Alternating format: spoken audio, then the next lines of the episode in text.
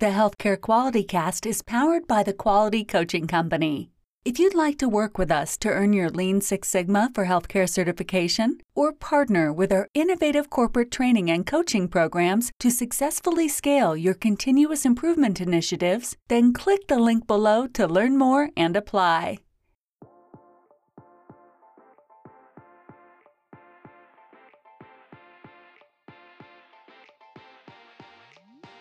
Hey, quality people, welcome to the Healthcare Quality Cast. I'm your host, Jarvis Gray, and in this podcast, we spotlight today's most exciting and inspiring industry leaders. We dive deep into the career journeys of these leaders that work daily to improve quality, safety, and service outcomes for their patients, their family members, and their communities at large. Our mission is to provide motivation and direction to our listeners, encouraging you all to continue your efforts in improving the overall quality of healthcare. Now, let's meet today's quality guests. All right, thank you for joining in on another episode of the Healthcare Quality Cast. And today I'm here with my guest, Andrew Stein. Andrew, are you ready to share with some quality people? Absolutely. Thanks for being here. Thanks for having me. Wonderful. Thanks for uh, thanks for returning, and we'll joke and you know fill the uh, fill the audience in on that a little later. But um, Andrew, man, I I would love to get you started today with us. Um, you know, with some positive affirmations to really just kind of get our momentum going here. So I love if you could share a favorite leadership quote or leadership mindset, but tell us why it appeals to you and how do you apply it on a daily. Sure thing. Again, thanks for having me, Jarvis. Uh, so, my favorite definition of leadership is a guiding hand that beckons the way. A guiding hand that beckons the way. And I love the image of a leader as a guide, you know, leading but guiding. Um, and so I think this image resonates because I've got this background in professional facilitation. So workshops, offsites, you know, imagine a room of 30 executives all trying to get on the same page. And I'm the guy at the front of the room as the master facilitator, it's my job to guide the group to get to breakthrough and to bring them, to guide them through the experiences that they need. Uh, so facilitation is in my DNA. It's and and facilitation, I'd say, is more than having a marker in your hand and writing on a flip chart. Designing a session that works. It's leadership, it's organizational psychology, change management, adult learning theory. Uh, so even now in my current job with 1Unit, I see my role partly as a facilitator helping people and organizations get to where they need to go by facilitating the journey, by guiding. Um, and so facilitation mean, kind of means three things. There's you know, a good facilitator, you can diagnose where the group is right now. Number two, where they need to be. And then number three, how do they get from A to B? What do the steps look like? Um, oftentimes I see with hospital leaders, they'll set a destination, but they don't always work backward from the destination. And the, the key question, I guess, to be asking is what would need to be true? What would need to be true to reach this destination? Um, so for us quality leaders, I think something we can do, uh, you know, I think what something great quality leaders do is about guiding frontline staff to higher levels of performance, you know, higher levels of quality, of safety. Uh, and so that guiding role uh, is what I think QI leaders can do. Um, and I think to do that, you got to have that really clear point of view about where the hospital needs to go or where the unit needs to go, and then working backwards to guide everyone towards it, what would need to be true. Um, so I think what I ask myself as a facilitator, as, as a 1Unit person, what a QI project manager could ask, how can I create the conditions so that when we're not on the unit, when we're not on the ward or we're not in the hospital, that this improved performance can continue without us. Um, you know, I think some people see QI professionals as problem solvers uh, and they stop there.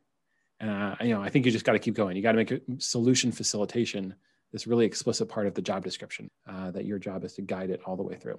So the best quality leaders, at least in my mind, or at least what I aspire to be, uh, we are guides, we are facilitators, and we see ourselves in that light. I don't know about you. Do you, do you feel like you're, you guide you know, the, the, people you work with? Are you facilitating them along?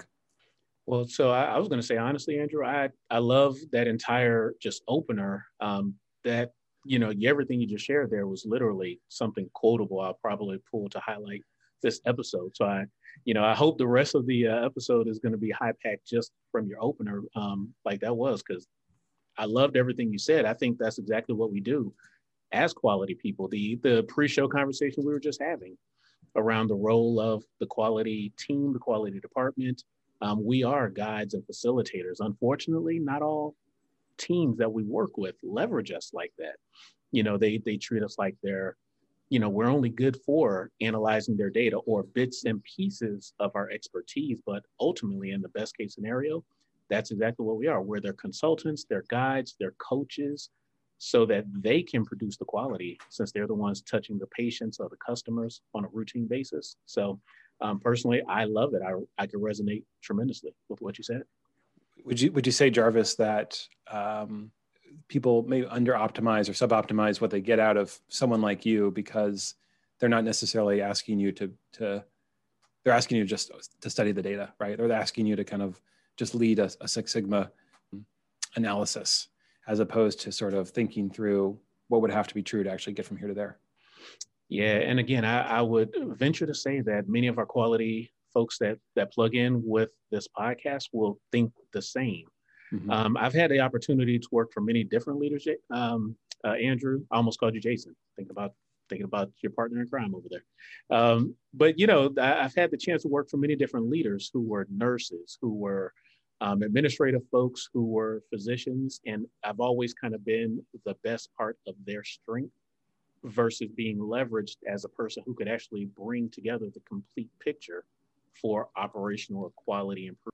So um, it's going to be interesting to see interesting to see where we go with much of the rest of this conversation because um, you know a lot of what you're saying I think kind of touches on exactly why I created a podcast like this, so we can see different pictures and bring different um, perspectives about quality improvement. But um, unfortunately, I've had just the bits and pieces. I've only had maybe one or two good supervisors who've asked me to bring everything to the table, and we did some really cool stuff. That's uh, yeah, those those experiences are special. I'm I'm glad that you've. Oh, absolutely.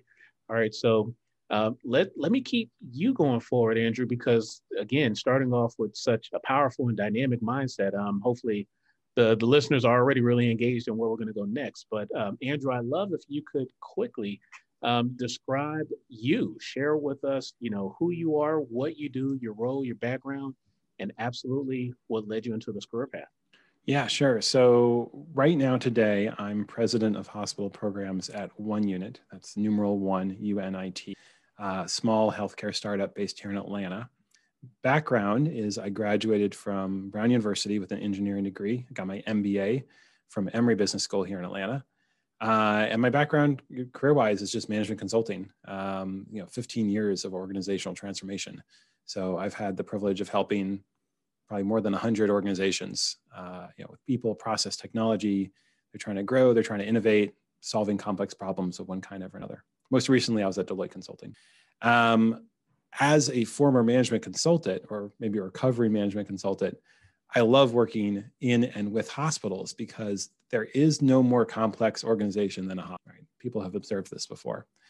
Uh, hospitals, it's like the World Series of organizational transformation. Like you're you're not even in the major leagues; you're in the World Series. And so, if you can solve something across multiple hospitals, big ones, small ones, urban, rural, for-profit, not-for-profit, um, I feel like you've done the hardest thing there is to do in management consulting or, or in, the, in the discipline of organizational change. And then you know, zoom into that, uh, maybe the hardest part of the hospital maybe is changing what the interdisciplinary care team does at the bedside. Because now you're telling doctors and nurses what to do differently. And most people want to, don't want to do that. Well, anyway, obviously the need is there for, for, for organizational transformation hospitals. You know, there's that 2016 study that medical errors are the third leading, third leading cause of death. I'm not sure about the methodology of that particular study. I, have heard that, that those numbers might be inflated, but we can all agree that uh, medical errors are, are, are too common. Um, and, you know, hospital units are completely just unengineered. You know, they're just probably the least engineered workplace in the world. Uh, you know, and you spend, all you have to do is spend time as a patient or a visitor or observer, and what you see is often fragmented decision making, chaotic processes, inefficiency. Um, so, uh, you know, I joined 1Unit uh, several years ago because I saw the amazing results in what we're doing, uh, the sense that this is how care needs to be. And we weren't getting the word out. Um, not enough, not enough people knew that hospital teamwork was a solved problem. And so that's been our mission to kind of share that uh, just you know my chance. I feel like to make a dent in the universe. We like to help our hospital partners uh, save time, improve the experience of giving and receiving care in their wards, uh, and we're on a social mission to just kind of reinvent the standard of care. I think if if, if we're successful, then what will happen is that uh, the standard of care on acute care medical wards, uh, you know, in 10 years, people look back and say, yeah, that's the thing that 1Unit pioneered. That's what we do now. Well, and you know, Andrew, from many of our, our past conversations, I started learning a lot from you in terms of, you know, the the focus and the goal of 1Unit being around, you know, building communications, building teamwork. Um, before I jump on some more questions to really understand, you know, what you're leading and, and the work that you know 1Unit is achieving with the work that you all are doing, um, I want to explore your background a little bit more because um, on top of having your engineer background um, your PMP credential, which I think is kind of one of those underutilized credentials in a lot of healthcare areas. Um, but you also started touching on your background in facilitation. And so I'd love uh, if you could share with our audience specifically the certification that um, that you achieved through facilitation and, and, tell us about it and and you know highlight what that is because this one was brand new to me. Sure. So um, I mean, overall, I don't have a sort of master facilitator badge. There, I think there's some programs out there that might give you something like that. My background comes from doing, you know, many years at Deloitte, helping our clients designing offsites and workshops for large groups of executives. Um, but I think what you're alluding to is a specific training facilitation, a specific certification I have called Lego Serious Play. Uh, and so, you know, if you're a, a a healthcare leader out there looking for a fun way to mix things up with your team, uh, this might be interesting to you. So what Lego Serious Play is, is it's a facilitation methodology to help people brainstorm and unpack ideas and solutions in a way they might not otherwise if you're just simply just kind of at. So if you have a group of in front of you and you ask them to kind of think about what are their aspirations for the hospital or their aspirations for quality improvement, you're going to get some hands in the air and you're going to get some ideas and you can put them on a flip chart and that's pretty good. Um, what Lego Serious Play does is instead what you've got on the table in front of you is a whole bunch of Legos specifically chosen to be metaphorical in lots of great ways. And the instruction is just go ahead and start building. Build something that represents um, our aspiration, our aspiration as a quality uh, department at this hospital, for instance? What's our aspiration? And you start grabbing pieces, and maybe there's a, a, face with an eye, and the eye represents transparency. And then maybe there's a little tower that represents that we want to be the best in our community, the best in the city. And you start to build a little bit, and maybe there's some wheels to talk about, you know, movement and change. I don't know. You come start you start to add things, and you start to come up with reasons that they're there. And when everyone's done building, the facilitator goes around the room and says, "What did you build?" and tell me about it and people begin to talk about these things like transparency and let's be the best and let's you know embrace change. And the kinds of ideas you get out of that will often be a lot stronger and a lot more uh, with a lot more variety than the kinds of ideas you would have just gotten by having people raise their hands. So that's lego serious play. You can do that kind of principle that kind of sort of expansive thinking with lots of different uh, uh, uh types of uh, you know approaches. Uh, legos happen to be a good one and one nice advantage of being a Lego Serious Play facilitator is that you have a, a, case full of Legos in the back of your closet. And you know, if you're really kind of bored, you can always break that out and start playing with Legos. That's perfect. Well, for, no, for not guys, that I do that or anything. Well, I was going to say for guys like us with young kids, it helps. But um, you know, again, I, I appreciate kind of learning more about that and also getting the chance to share that with our audience because so much of what we do for training preparation is very technical, very stodgy, Lean Six Sigma, uh, data and analytics, um, even PMP, like I mentioned earlier, with it also within your background. Um, but what you just described there falls into that world of creative problem solving, which um, is huge. It's one of those things I've learned. I had a chance to work with a coach around some of that a few years back, and um, it, it, just sticks with you for whatever reason. It really works. So I'm glad to highlight that. Um, awesome. And I would just add, uh, I'm always happy to jump on the phone with anyone and talk about how to make uh, a brainstorming session or anything like that more interactive and fun. Um, that's no, no charge for that. Uh, Andrew.stein at oneunit.com.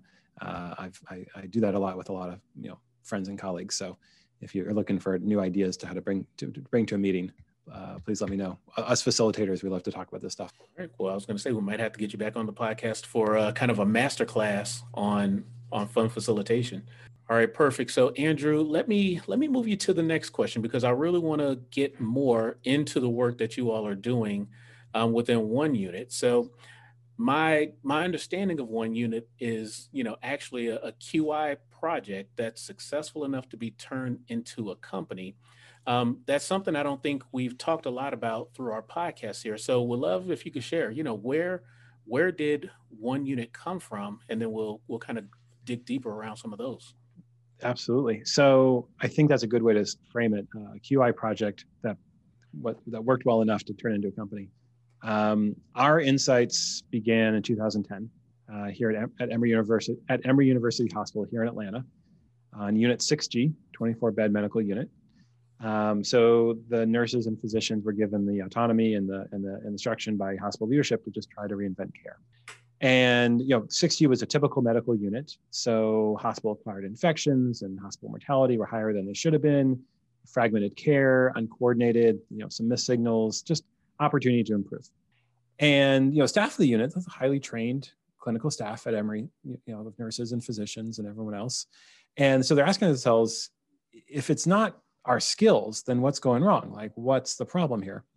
Uh, so they began to try a bunch of stuff. And to keep a long story a little shorter, uh, the thing that worked better than anything else was interdisciplinary rounds, IDRs. And for those on the podcast who might not know what IDRs are, basically what that means is you know, instead of you know, most typical units, you've got a nurse.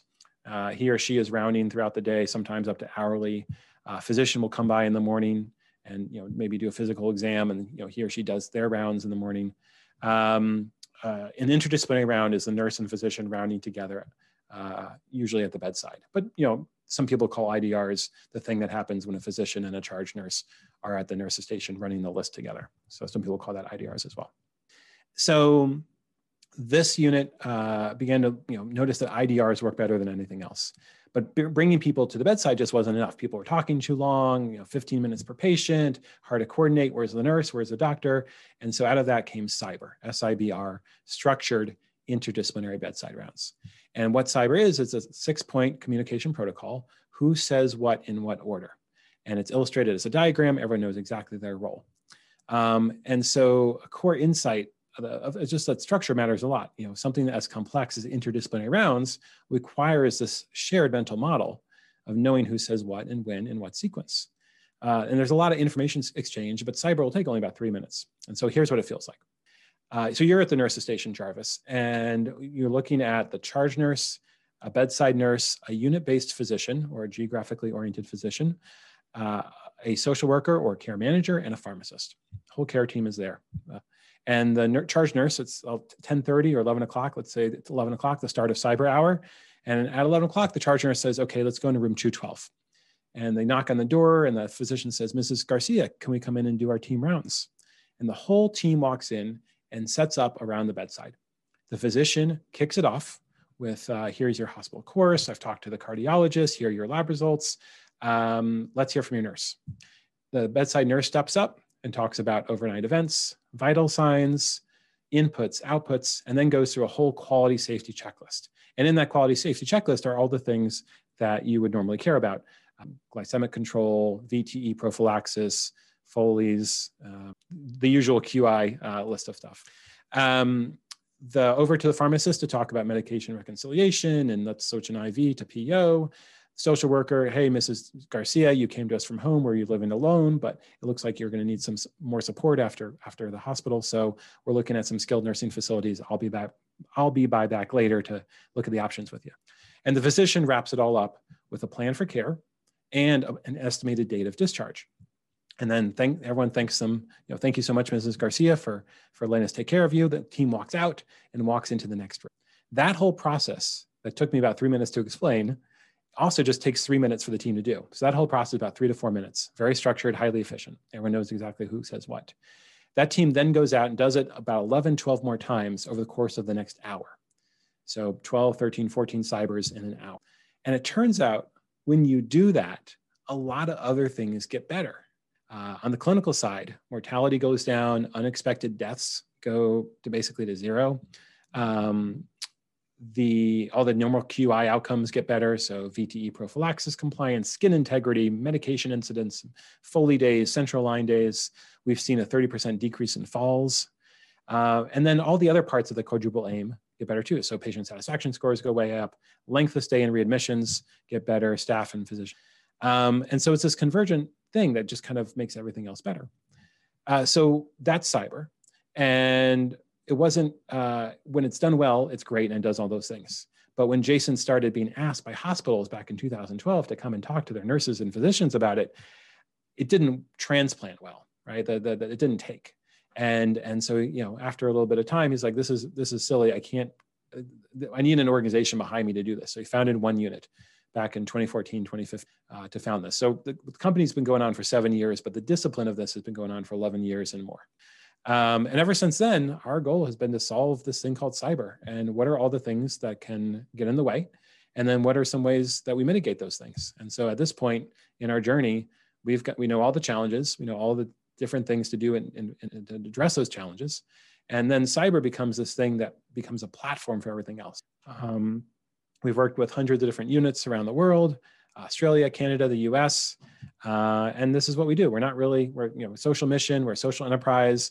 We're doing this in order to make care better in hospitals. Uh, most of us are hospital professionals, nurses, physicians, allied health professionals. And so we take what we do, we've that's worked on our units and have learned at other units and we bring them to new hospitals. Uh, and that's great. You know, it's amazing job for me because uh, I love, you know, my passion is helping people be their best at work. And so uh, every day I get to think about how do I help the physicians and nurses and allied health professionals who take care of our patients in our hospitals? How do I help them uh, be on the same page and you know feel like their individual burden has been reduced, but then collectively they're able to do more. Well, and the the cool connecting piece because Andrew, you know, you and I have had a couple of conversations since we've connected. I don't know, maybe in the last two or three months now. Um, I mean, just the the fact that you know you all are an official you know organization you're working with clients but you're still you you said it you know you're still in that seven year zone which still kind of makes you a young business. So i love you know if you can maybe tell us about some of the failures and successes uh, maybe you know talk about the successes first. Um, what's been the biggest success and what are some of the results that you've seen from those? Yeah. So I was talking with the CNO of a health system here in the Southeast uh, a couple weeks ago, and she was asking me what we do. And she's one of those veteran CNOs. She's been doing this for 40 years, very low key, just the facts. She's seen it all, right? We kind of know that type. They're great. Um, and, you know, thousands of vendors are trying to get her attention every year. But she wanted to hear from us, which is a compliment. Uh, during my spiel, which I, you know, let's say 15 minutes of describing what we do, kind of like I did with you, uh, and it went into some more detail there were two times in that conversation where she went, whoa. I got two woes out of her, which is more two more than I expected. Um, so I'm going to call those our successes. The first one is around Nurses First bedside handover. So Nurses First is our program for nurses to kind of get them uh, to give them the, the, interdisciplinary rounds readiness that they need. Uh, if you're you know, just to get a little bit of background here, if you're a day shift nurse and you're walking into SIBR at 10:30 in the morning, uh, and you're being expected to, you know, basically give report on your patient to the physician and the rest of the team, there's a bunch of primary data inputs that you need to be able to do that successfully. Uh, and so it's a big difference about whether you're spending your morning getting those or whether those are fully handed over to you from the previous shift at, let's say, 7 a.m. That's when change of shift is. Um, so the nurses on our units came up with a structured bedside handover uh, in order to make sure those handovers went as well as possible and they could walk into SIBR as fully prepared as possible, which also has the advantage of giving nurses a lot of practice presenting. So that structured handover for hospitals who haven't already invested in a structured handover, which some hospitals have, some have not. Uh, those who have not, uh, we are able to kind of lay that in. And when I described a story to her, I was like, we helped a hospital in the Southeast launch on seven units in one week. And that was the whoa. She was like, wait, you can just do this across the hospital and on seven units in a week. And say, yes, because it's the same process. The training's efficient. The, the, the, the, the, the structure makes sense to nurses. Designed by nurses for nurses. Um, it was really that easy. And then they're up and running. So that, that was the first whoa. That's been a success for us, being able to kind of lay that in and solve what has been kind of this intractable problem around uh, variable shift report and variable communication for nurses in a pretty streamlined, uh, you know, easy button kind of way. The other whoa we got from her was around performance tracking uh, and performance visibility for hospitalists. So I talked about SIBR uh, and, the, the role of the charge nurse. One thing the charge nurse needs to do is kind of to schedule SIBR. So which nurses are going in which order?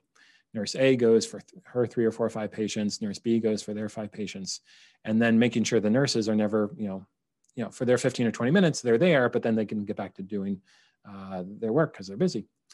Um, so charge nurses scheduling nurses, they use something called a SIBR flight plan. We call it a flight plan to sort of schedule the nurses. It turns out all the data on the flight plan about which nurses go in is also all the data you need to track SIBR.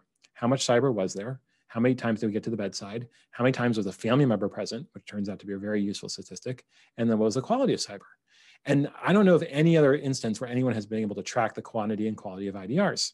And so what it means is like literally after SIBR, the charge nurse takes out her camera, opens up our app, takes a picture of the flight plan. We use optical character recognition, character recognition to extract the text, and boom, we've got digitized data about how SIBR happened that day in that unit. If you've got SIBR on multiple units, on multiple hospitals, you can have uh, hospital-wide report, system-level reports, daily, weekly, monthly, quarterly. You know, anything you can do with data visualization, you can do with this data. Now, what's useful about that? Why was why was the CNO giving me a whoa? She said whoa because I said, well, what we can do with that is we now have individual scorecards for physicians.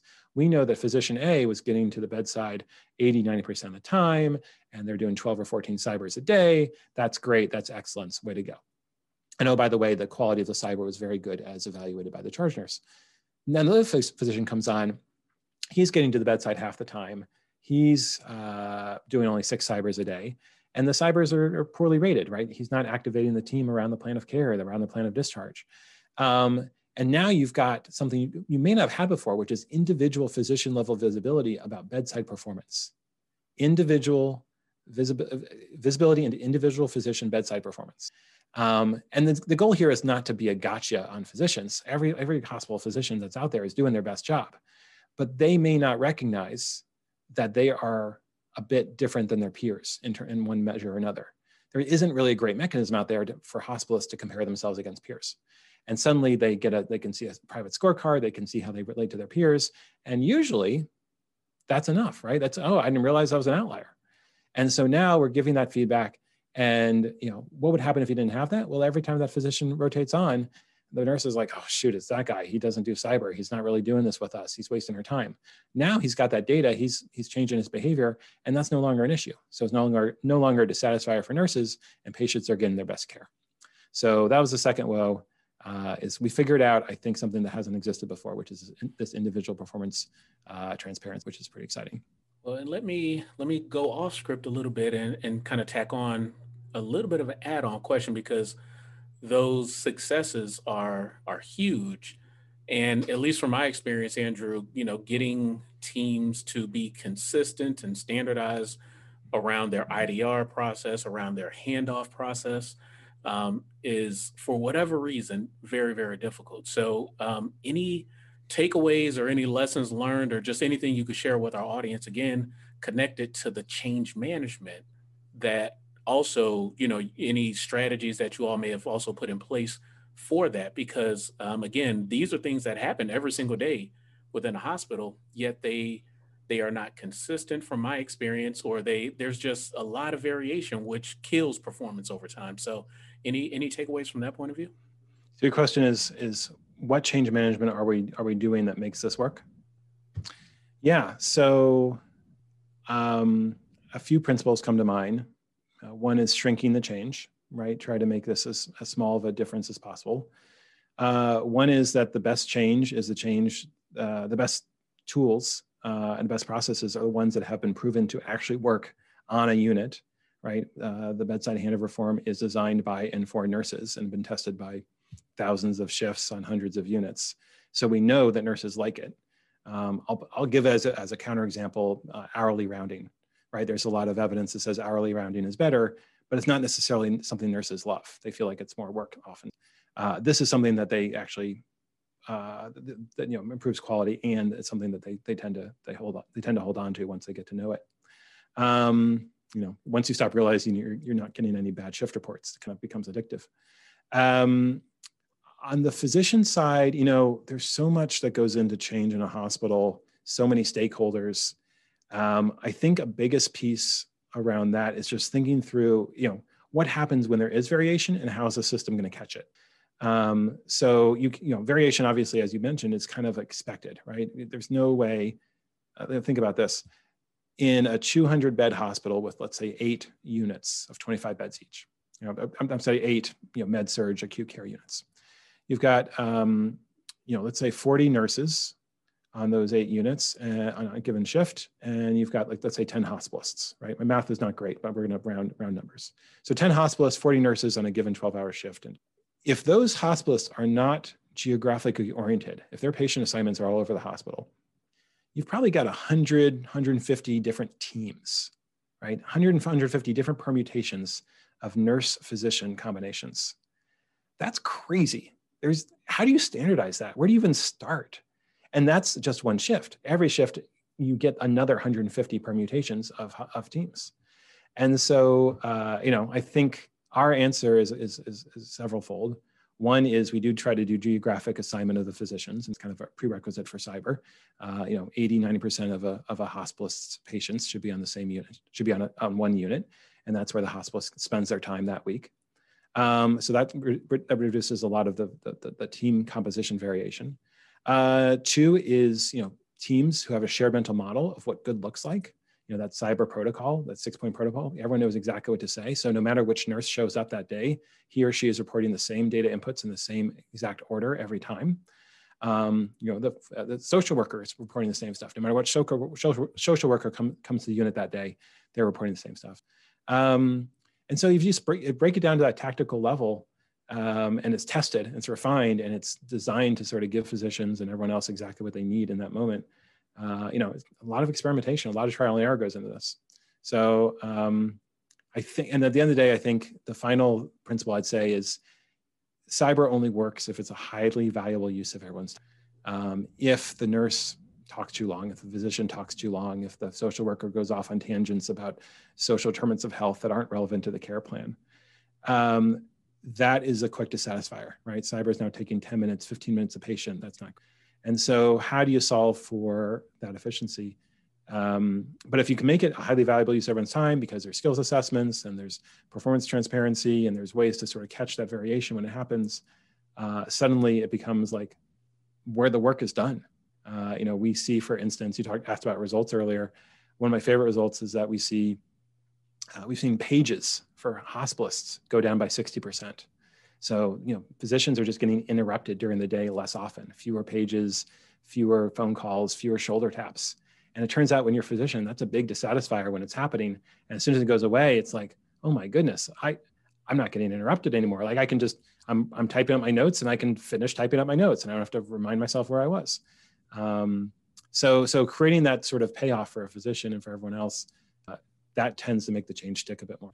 And I mean, uh, uh, again, that really came to mind because of from my experiences with IDR specifically. I've done an, a handful of different QI projects in the past related to those, but um, the takeaways as you shared from a change management standpoint. Again, I love everything you're doing, and uh, I hope that sticks very well with um, our audience. But um, let me let me kind of turn the table around just a little bit, Andrew.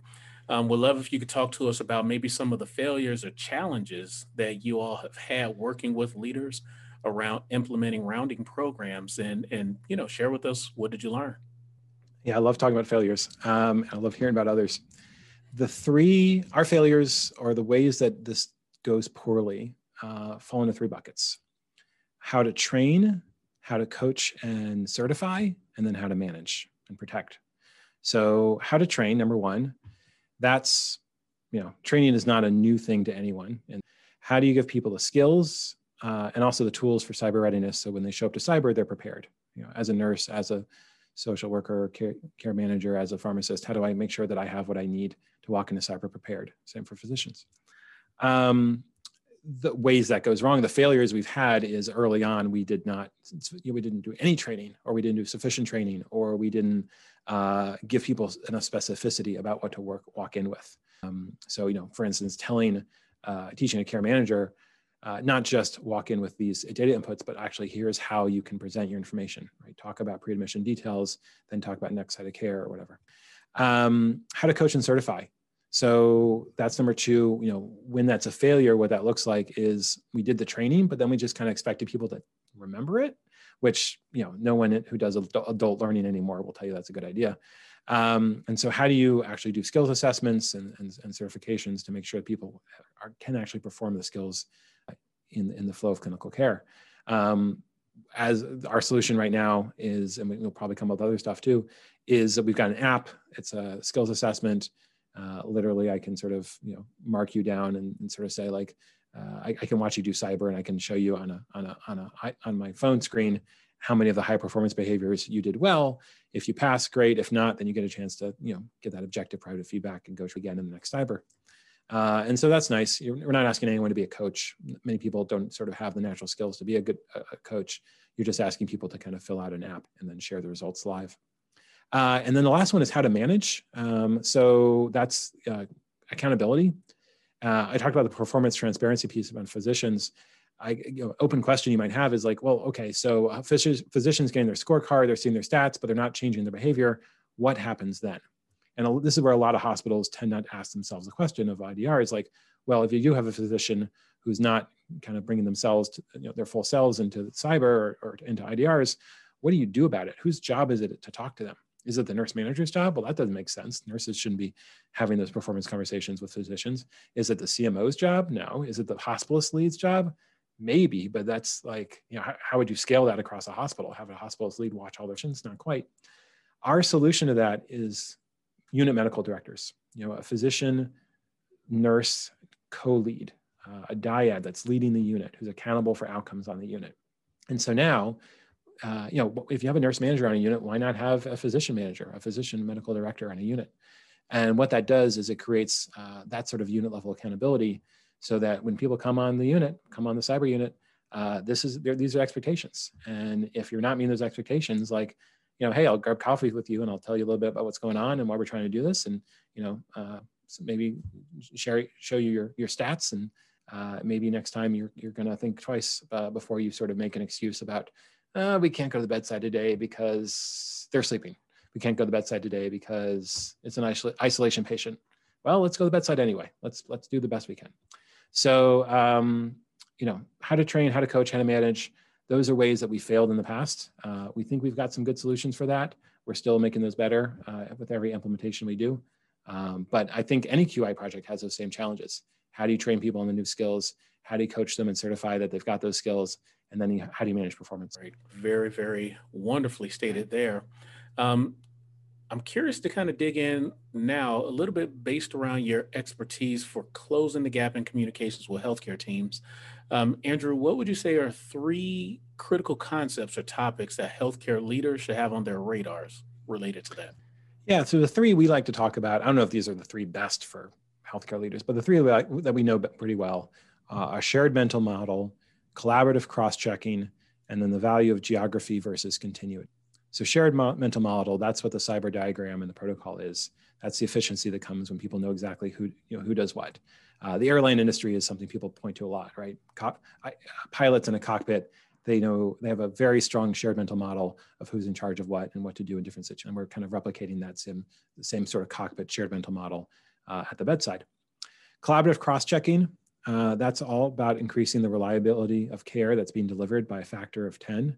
Uh, you know, it's, it's it's it's you know why nurses do double checks before they give high risk drugs. Uh, that's already happening in hospitals today in lots of different ways, but now we're activating it in every kind of way, so that the you know the pharmacist like, hey, by the way, um, we uh, we took the we, we took we, we took the you know Dr. Mrs. Garcia, we we we stopped your VTE prophylaxis. You know, we stopped those little shots in the belly uh, a couple days ago, but you know, if if Dr. if Dr. Jones thinks it's a good idea, I think we might want to you know, get, get that going again. Uh, and Dr. Jones like, oh yeah, I totally missed that. Uh, yes, please, please, you know, that's a, yes, please put that order in. Uh, so that you know, there's a, these little moments when at SIBR, uh, everyone can hold everyone else accountable. Uh, last example, communicate is that that the, the, the, tension between geography and continuity. if you ask a, a, an average hospitalist what's more important, they'll tend to say continuity. They'll tend to say that If my patient moves from a, one unit to another, uh, I want to make sure to stay with that patient because I don't want to sort of interrupt their care. And you know, there's a lot of reasons for that, and there's a lot of good reasons for that. We find that when we when you're trying to put in place uh, unit-based teams, ge- geographically oriented physician teams, the geography trumps continuity.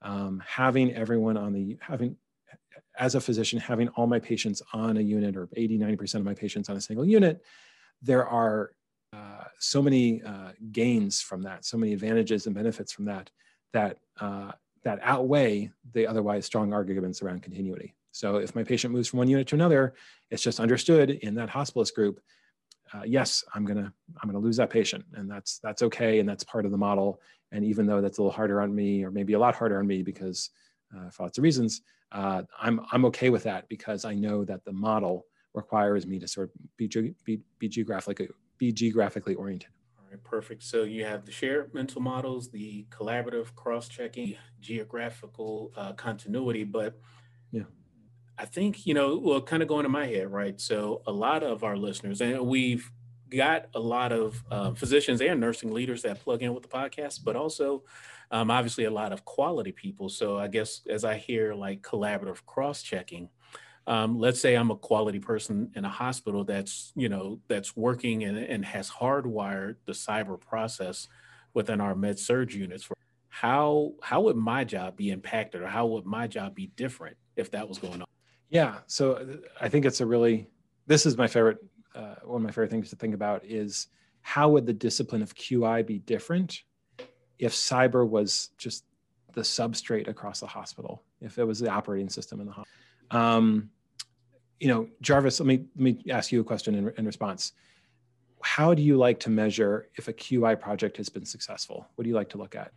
Well, outcomes directly going to the patient or the customer first. Okay. Uh, any other kind of big big things come to mind in addition to like quantity of outcomes? Yeah, from there, um, with the teams doing the work, you know, the impact on them. Did it save them time? Did it save them effort, resources, money, supplies, things of that nature?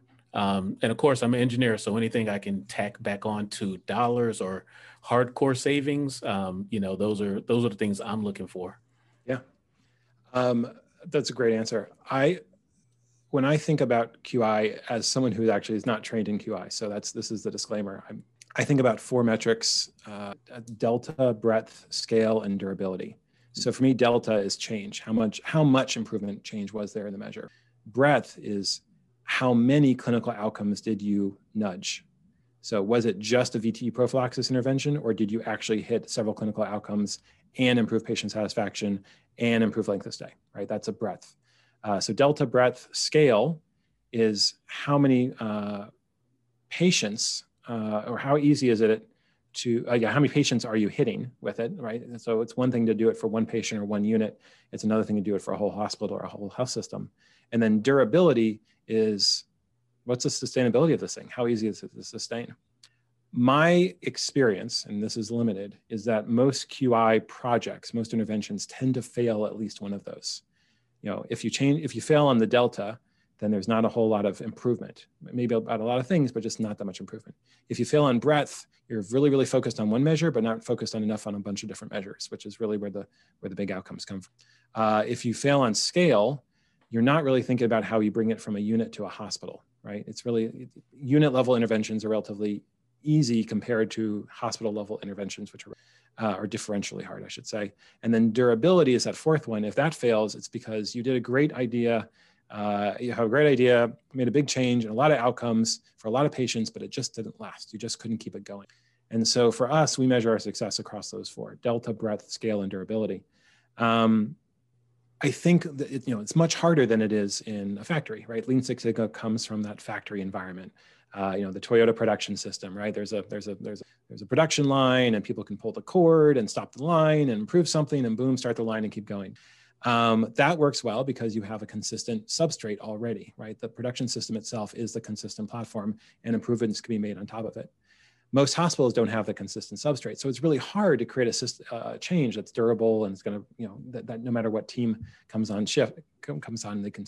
Um, SIBR, to me, is that substrate. It's that operating system. And so imagine a hospital. where every day at 10 a.m. or 11 a.m. on every unit, the teams are rounding on the patients together in SIBR. And you've got that quality safety checklist embedded in the flow of clinical care. What could you do with that? Well, let's say there's, um, you know, let's say there's a new quality safety indicator that everyone kind of agrees. Let's let's call it nutrition, right? There's a lot of good evidence that um, patients, let's say, who eat 50% more than 50% on their plate, do better than patients who don't, or patients who don't eat more than 50% of their plate, uh, they probably need a little bit more. Uh, you know, something might, might, be going on there, right? Maybe we do need a tr- nutrition consult, or maybe there's something else going on we need to look at. But that's a really interesting metric for for you know to look at. Um, let's say you as a QI person decide that you want to make sure that everyone who's not eating more than 50% of their plate, uh, something's being done there, right? Maybe it's uh, let's let's change the, the, let's get a nutritionist in, let's do something, but you know there's something to be done there. How would you roll that out in a non-SIBR world? It's you know I could we could talk for a long time about different ways to do it. In a SIBR world, suddenly you can embed that in on the SIBR checklist. You know maybe there is a spot on the whiteboard for the person who's taking away the plate to indicate whether 50% or more. And then maybe during SIBR, um, there's a moment in time when the nurse kind of points out, by the way, uh, Mrs. Jones did not eat more than 50% of her meal. And so the physician orders uh, X or Y or Z to kind of, you know, let's, let's get on that. Uh, that is actually what exactly what happened at a hospital in Canada that we worked with. The, um, they took that, they, that was the intervention they wanted to do. They used SIBR to do it, and they saw some really great outcomes for it. And it was very easy for them to do because they had SIBR as an operating system. So I think this is all to say that I think SIBR changes what the work of QI can be. Uh, instead of projects, instead of kind of chasing around data, suddenly you have the substrate. And when you have a new thing that you want to do, it's about how do we embed that in SIBR? And then how do we scale that across the hospital? And both those things become, I'd say, 10x easier with SIBR in place than without. One, it's key to distinguish. You know, you you described um, earlier, you know, this was all a QI project, essentially turned into a business opportunity. But um, I love the way you really denoted it there. It's an operating system, right? And so that starts to set the foundation, um, that standard approach that you can then build on. And we all know from the QI side of it, um, if there are no standards in place, you'll never have performance improvements. So um, way you you've set that up, but then also the the scales that you guys are working off of your delta, your breadth, your scale, your durability. Um, I think that's a very solid checklist of ways to think through how you're making your improvements. So I know you all are obviously using it within your business, but you know, again, for our listeners, if you're not thinking about how it's almost like a maturity scale for the improvement factors that you're working through. And so, for our listeners, I mean, take it and steal that mindset, apply it to what you're doing, but definitely plug in with Andrew. Um, you know, if you have any questions on what that starts to look like as well. So, um, I love it. Um, I would. Oh, yep. Um, I mean, I think. I, thank you for that for that endorsement. I think if I'm if I'm a, a VP of quality or, or someone on their team and I'm listening to this, I'm thinking, oh, like Andrew, that sounds great, but I don't know where to start. Like, like I can't just wave a magic wand. I'd have to get everyone on board. Um, so I think you know, I'll, I'll offer some some some ideas there because it, otherwise you can sort of you know goes one in, in one ear. You're like, oh, a great idea, but I could never do that, right? I could never lose 20 pounds. Like that's not that's someone else. What's someone else? That's someone else to do. Um, I think the what I've seen successful is socializing these ideas with in, in, in your own organization. Um, so, you know, the tr- traditional way that this gets approved is that eventually the CNO and the CMO agree that this needs to happen. It has to be nurse physician partnership because we've got nurse physician partnership at the bedside. We've also got nurse physician partnership at the unit. And then we also need that nurse physician leadership at the hospital level or at the health system level. Um, how do you get there? Well, um, I think oftentimes it's helpful to work through the nursing organization. Uh, nursing is usually uh, a bigger fan of this out of the bat.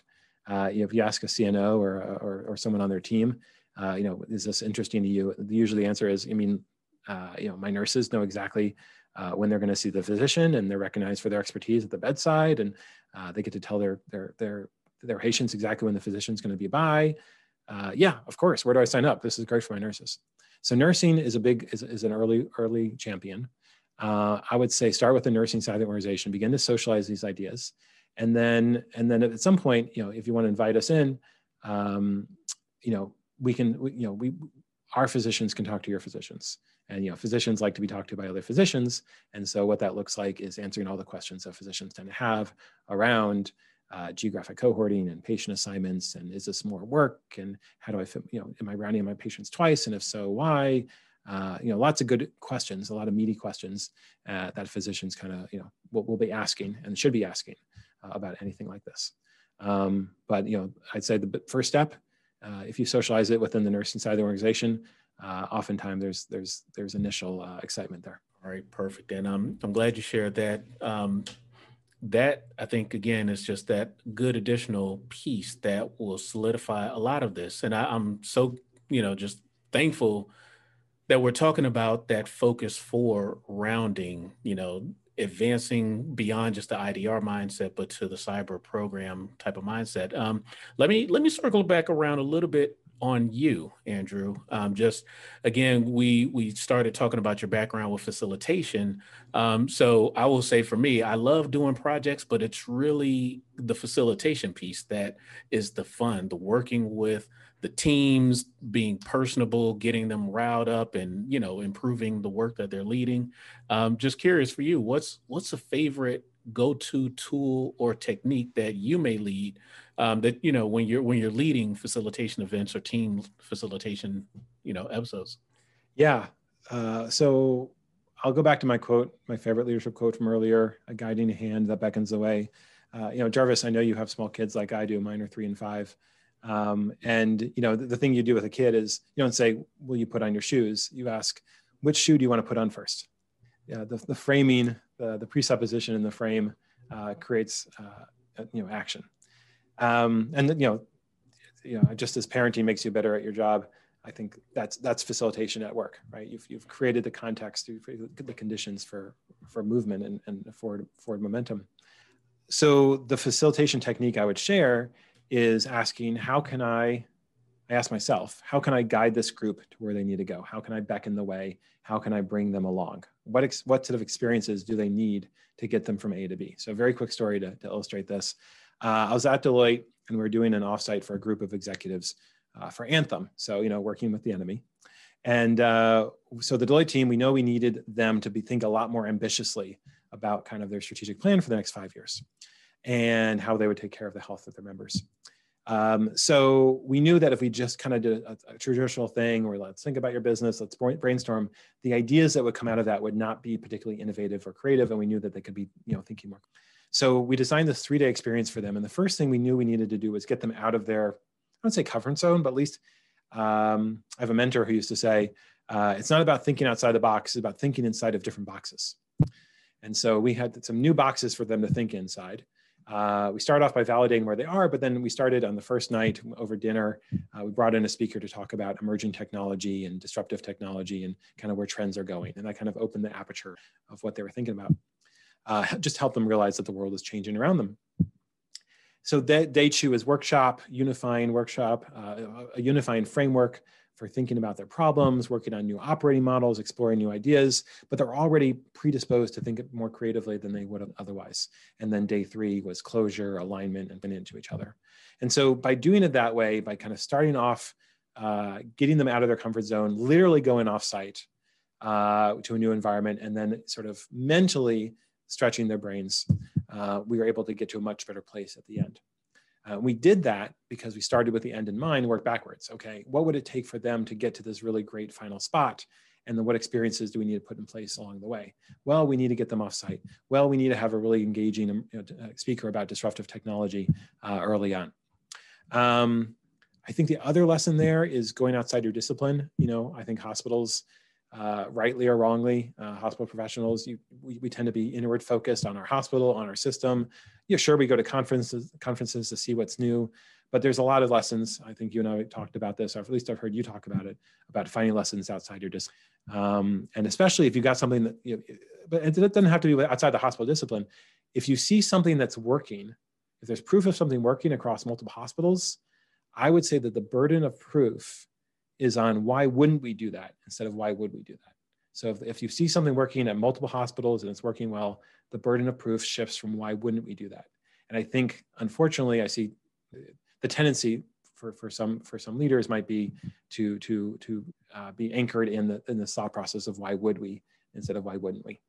Uh, so bias for action, a bias for taking things elsewhere, and you know, uh, shamelessly copying them. Yeah, we. Um, I grew up learning the uh, model called CASE: copy and steal everything. Absolutely, and if it comes from a different industry, it's free game all the way around.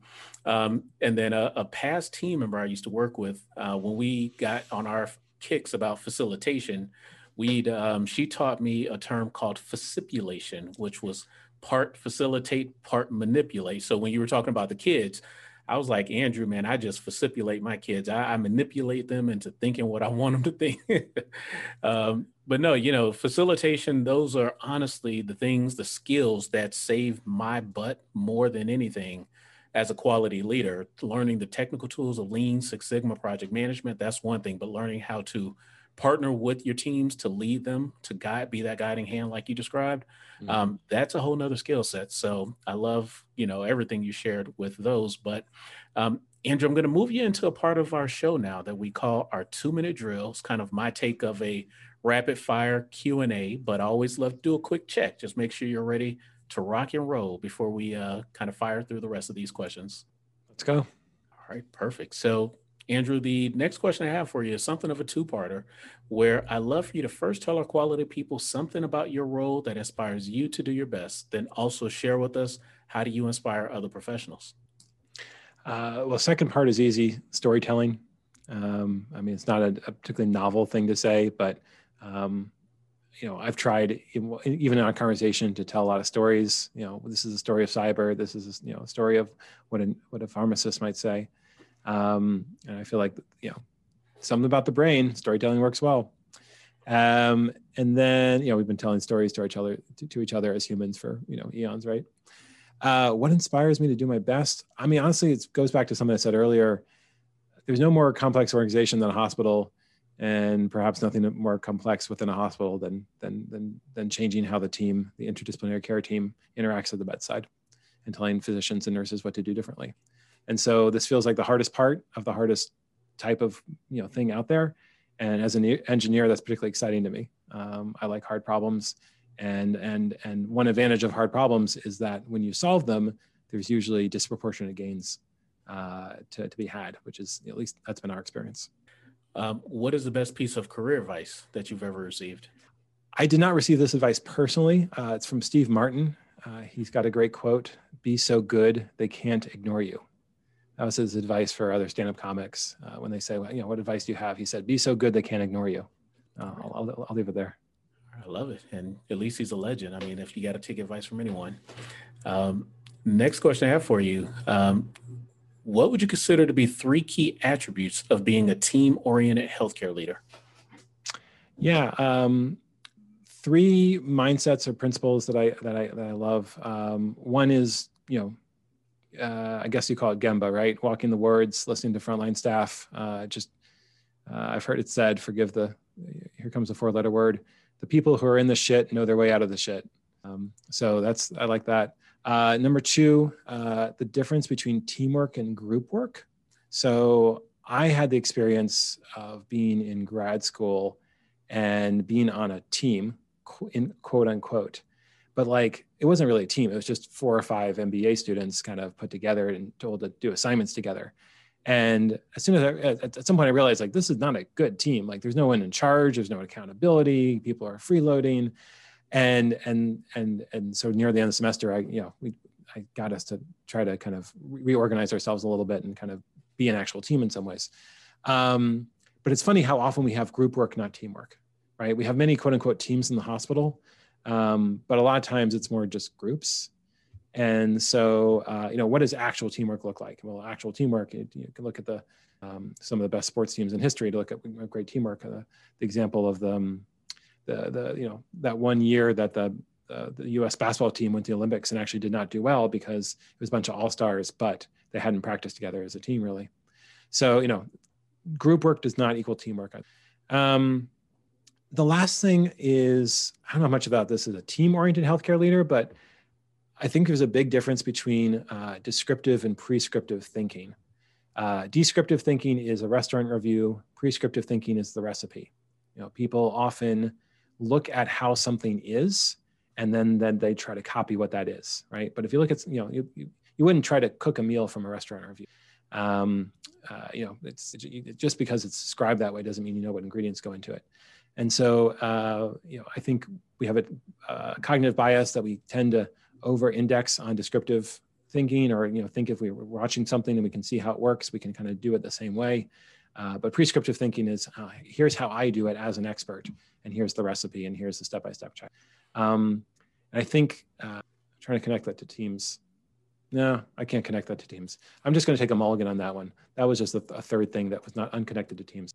All right. No, I, I love the concepts, you know, regardless of the connectedness, love all those concepts. Um, Andrew, if you could recommend a book to our quality people, what would it be and why? There's a great book called Good Strategy, Bad Strategy. And uh, it's written by this, I think it's UCLA professor um, who basically a business professor, and he didn't write a book for you know his whole career, or at least not a popular book, and then he decided to put everything he knew in a single book.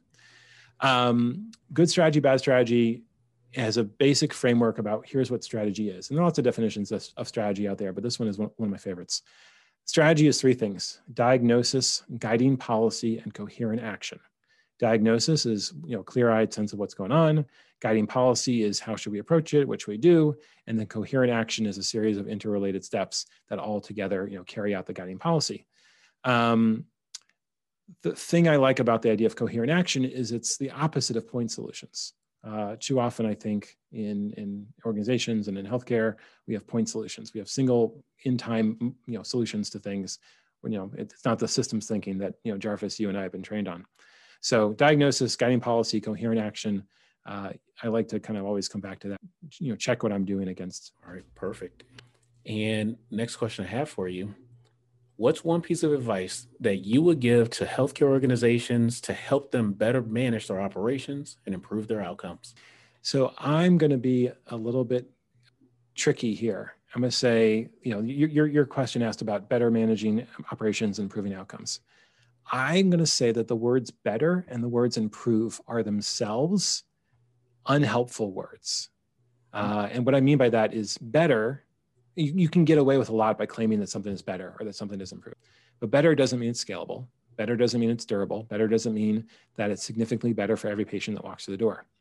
There are a lot of mediocre ideas that don't get scale and uh, that, that, that, still get and that don't last and get praised with words like better and improve and they don't really deserve it. So, you know, maybe there's a germ of a good idea, right? Like it's fine to try things, but uh, I would I would go back to those four concepts I mentioned er- earlier: durable, scalable, breadth, and, and the delta, the change. And and you know, don't praise something because it's better or because it improves a thing. You, you know, always be asking, uh, can the scale? Can it sustain itself? Can we sustain it? Um, does it touch a lot of patients, not just a few? And then, of course, is the delta there? Is it significant, right? And it may not be that the thing hits all four right away, but ideally that's the goal. You know, until it's there, uh, you know, is it better? I don't know. Right? Is it worth the time? I don't know. Perfect. Love it. Um, Andrew, man, we are right there at the very last question for today. So for our closer, um, let's say that we're sitting here a year from now celebrating what a great year has been for you and your team over at 1Unit. Um, take a second and think about it. But what exactly did we achieve this year? And most importantly, how are we celebrating? You know, it's funny. I, am going to take a mulligan on that a little bit because the pace of change in healthcare is so slow, and the you know we're we're on this five or ten year journey ourselves. You know, figuring out perfecting this thing called SIBR implementation.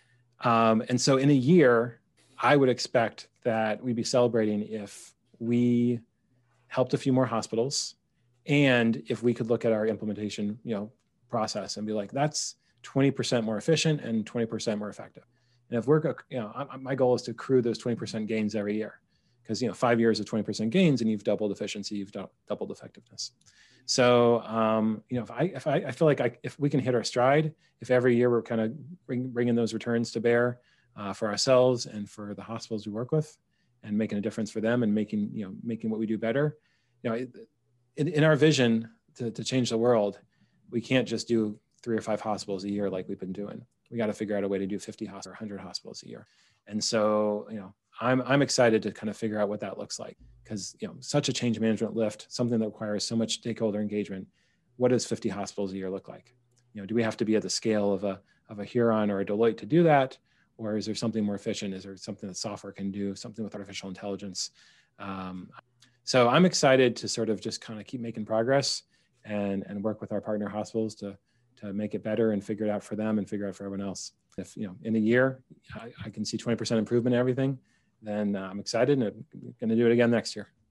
Well, you know, the, the cool part about just kind of watching you answer that question. We we've had such a great conversation, but just seeing you transform into like the COO that you are for your organization and just focus on, you know, that that mindset of growth, of scale, of, you know, pushing further so you could do more good across the industry was just really it, it was a legit like transformation. So I just want to call that out. Um, no matter what, man, I, I hope you guys figure out how to crack that code because um, you're doing some good work. I'm impressed. I've been impressed. I really enjoyed all the conversations we've had up to now, um, Andrew. So I can't wait a year from now to play this back over for you and just you know remind you of this moment here but um, andrew I, I, greatly appreciate it again. Before i let you go for today i'd love if you can share your you know your social media contacts or any other ways that our teams and our listeners can connect with you um, and then we'll officially sign off. That sounds great. So i am on linkedin uh, as andrew stein s-t-e-i-n or andrew k stein it might be easier to find me uh, middle initial k uh, you can also follow our company on linkedin one unit numeral one unit and if you email me at andrew uh, at oneunit.com uh, I can set you up with a demo for of SIBR for you and your colleagues. Uh, I can answer any questions you have about anything like this. Or if you just want random advice, facilitation advice, you want Lego advice, uh, I, am always happy to meet new people who are interested in similar stuff. Uh, our website's oneunit.com. Again, numeral one, U-N-I-T.com. Lots of good resources on there, more to come. Uh, we'll also be at the Magnet Conference in Atlanta in November. So if you're going to be at Magnet, uh, stop by our booth. It'll be in the back middle. Um, but yeah, uh, hit me up at andrew at oneunit.com. Uh, and I would love to, you know, uh, connect and, and, and grab virtual coffee and, and meet and meet some of the Jarvis's awesome listeners. All right, perfect. So Andrew, um, again, I hope uh, a lot of folks hit you up just for a great conversation, but uh, definitely to learn more about you and the great work you guys are leading. Um, to our quality people everywhere, thank you all so much for listening and making us a part of your day. This is Jarvis and Andrew, and we're signing off. Quality people, thank you so much again for plugging in with today's episode. If you enjoyed it, please feel free to share it using the social media link posted in the notes below. I'd also be very grateful if you could subscribe, give us a rating, and also share feedback on what additional value we can bring to you through this podcast. That helps a lot with our show rankings and also with getting this great content out to healthcare leaders around the world. And if you want to engage with me directly, then please connect with me on LinkedIn, where I share additional resources, access to our QI community, and much more. All right, quality people, thank you again. And I'll see you back here next week when I introduce you to another quality guest.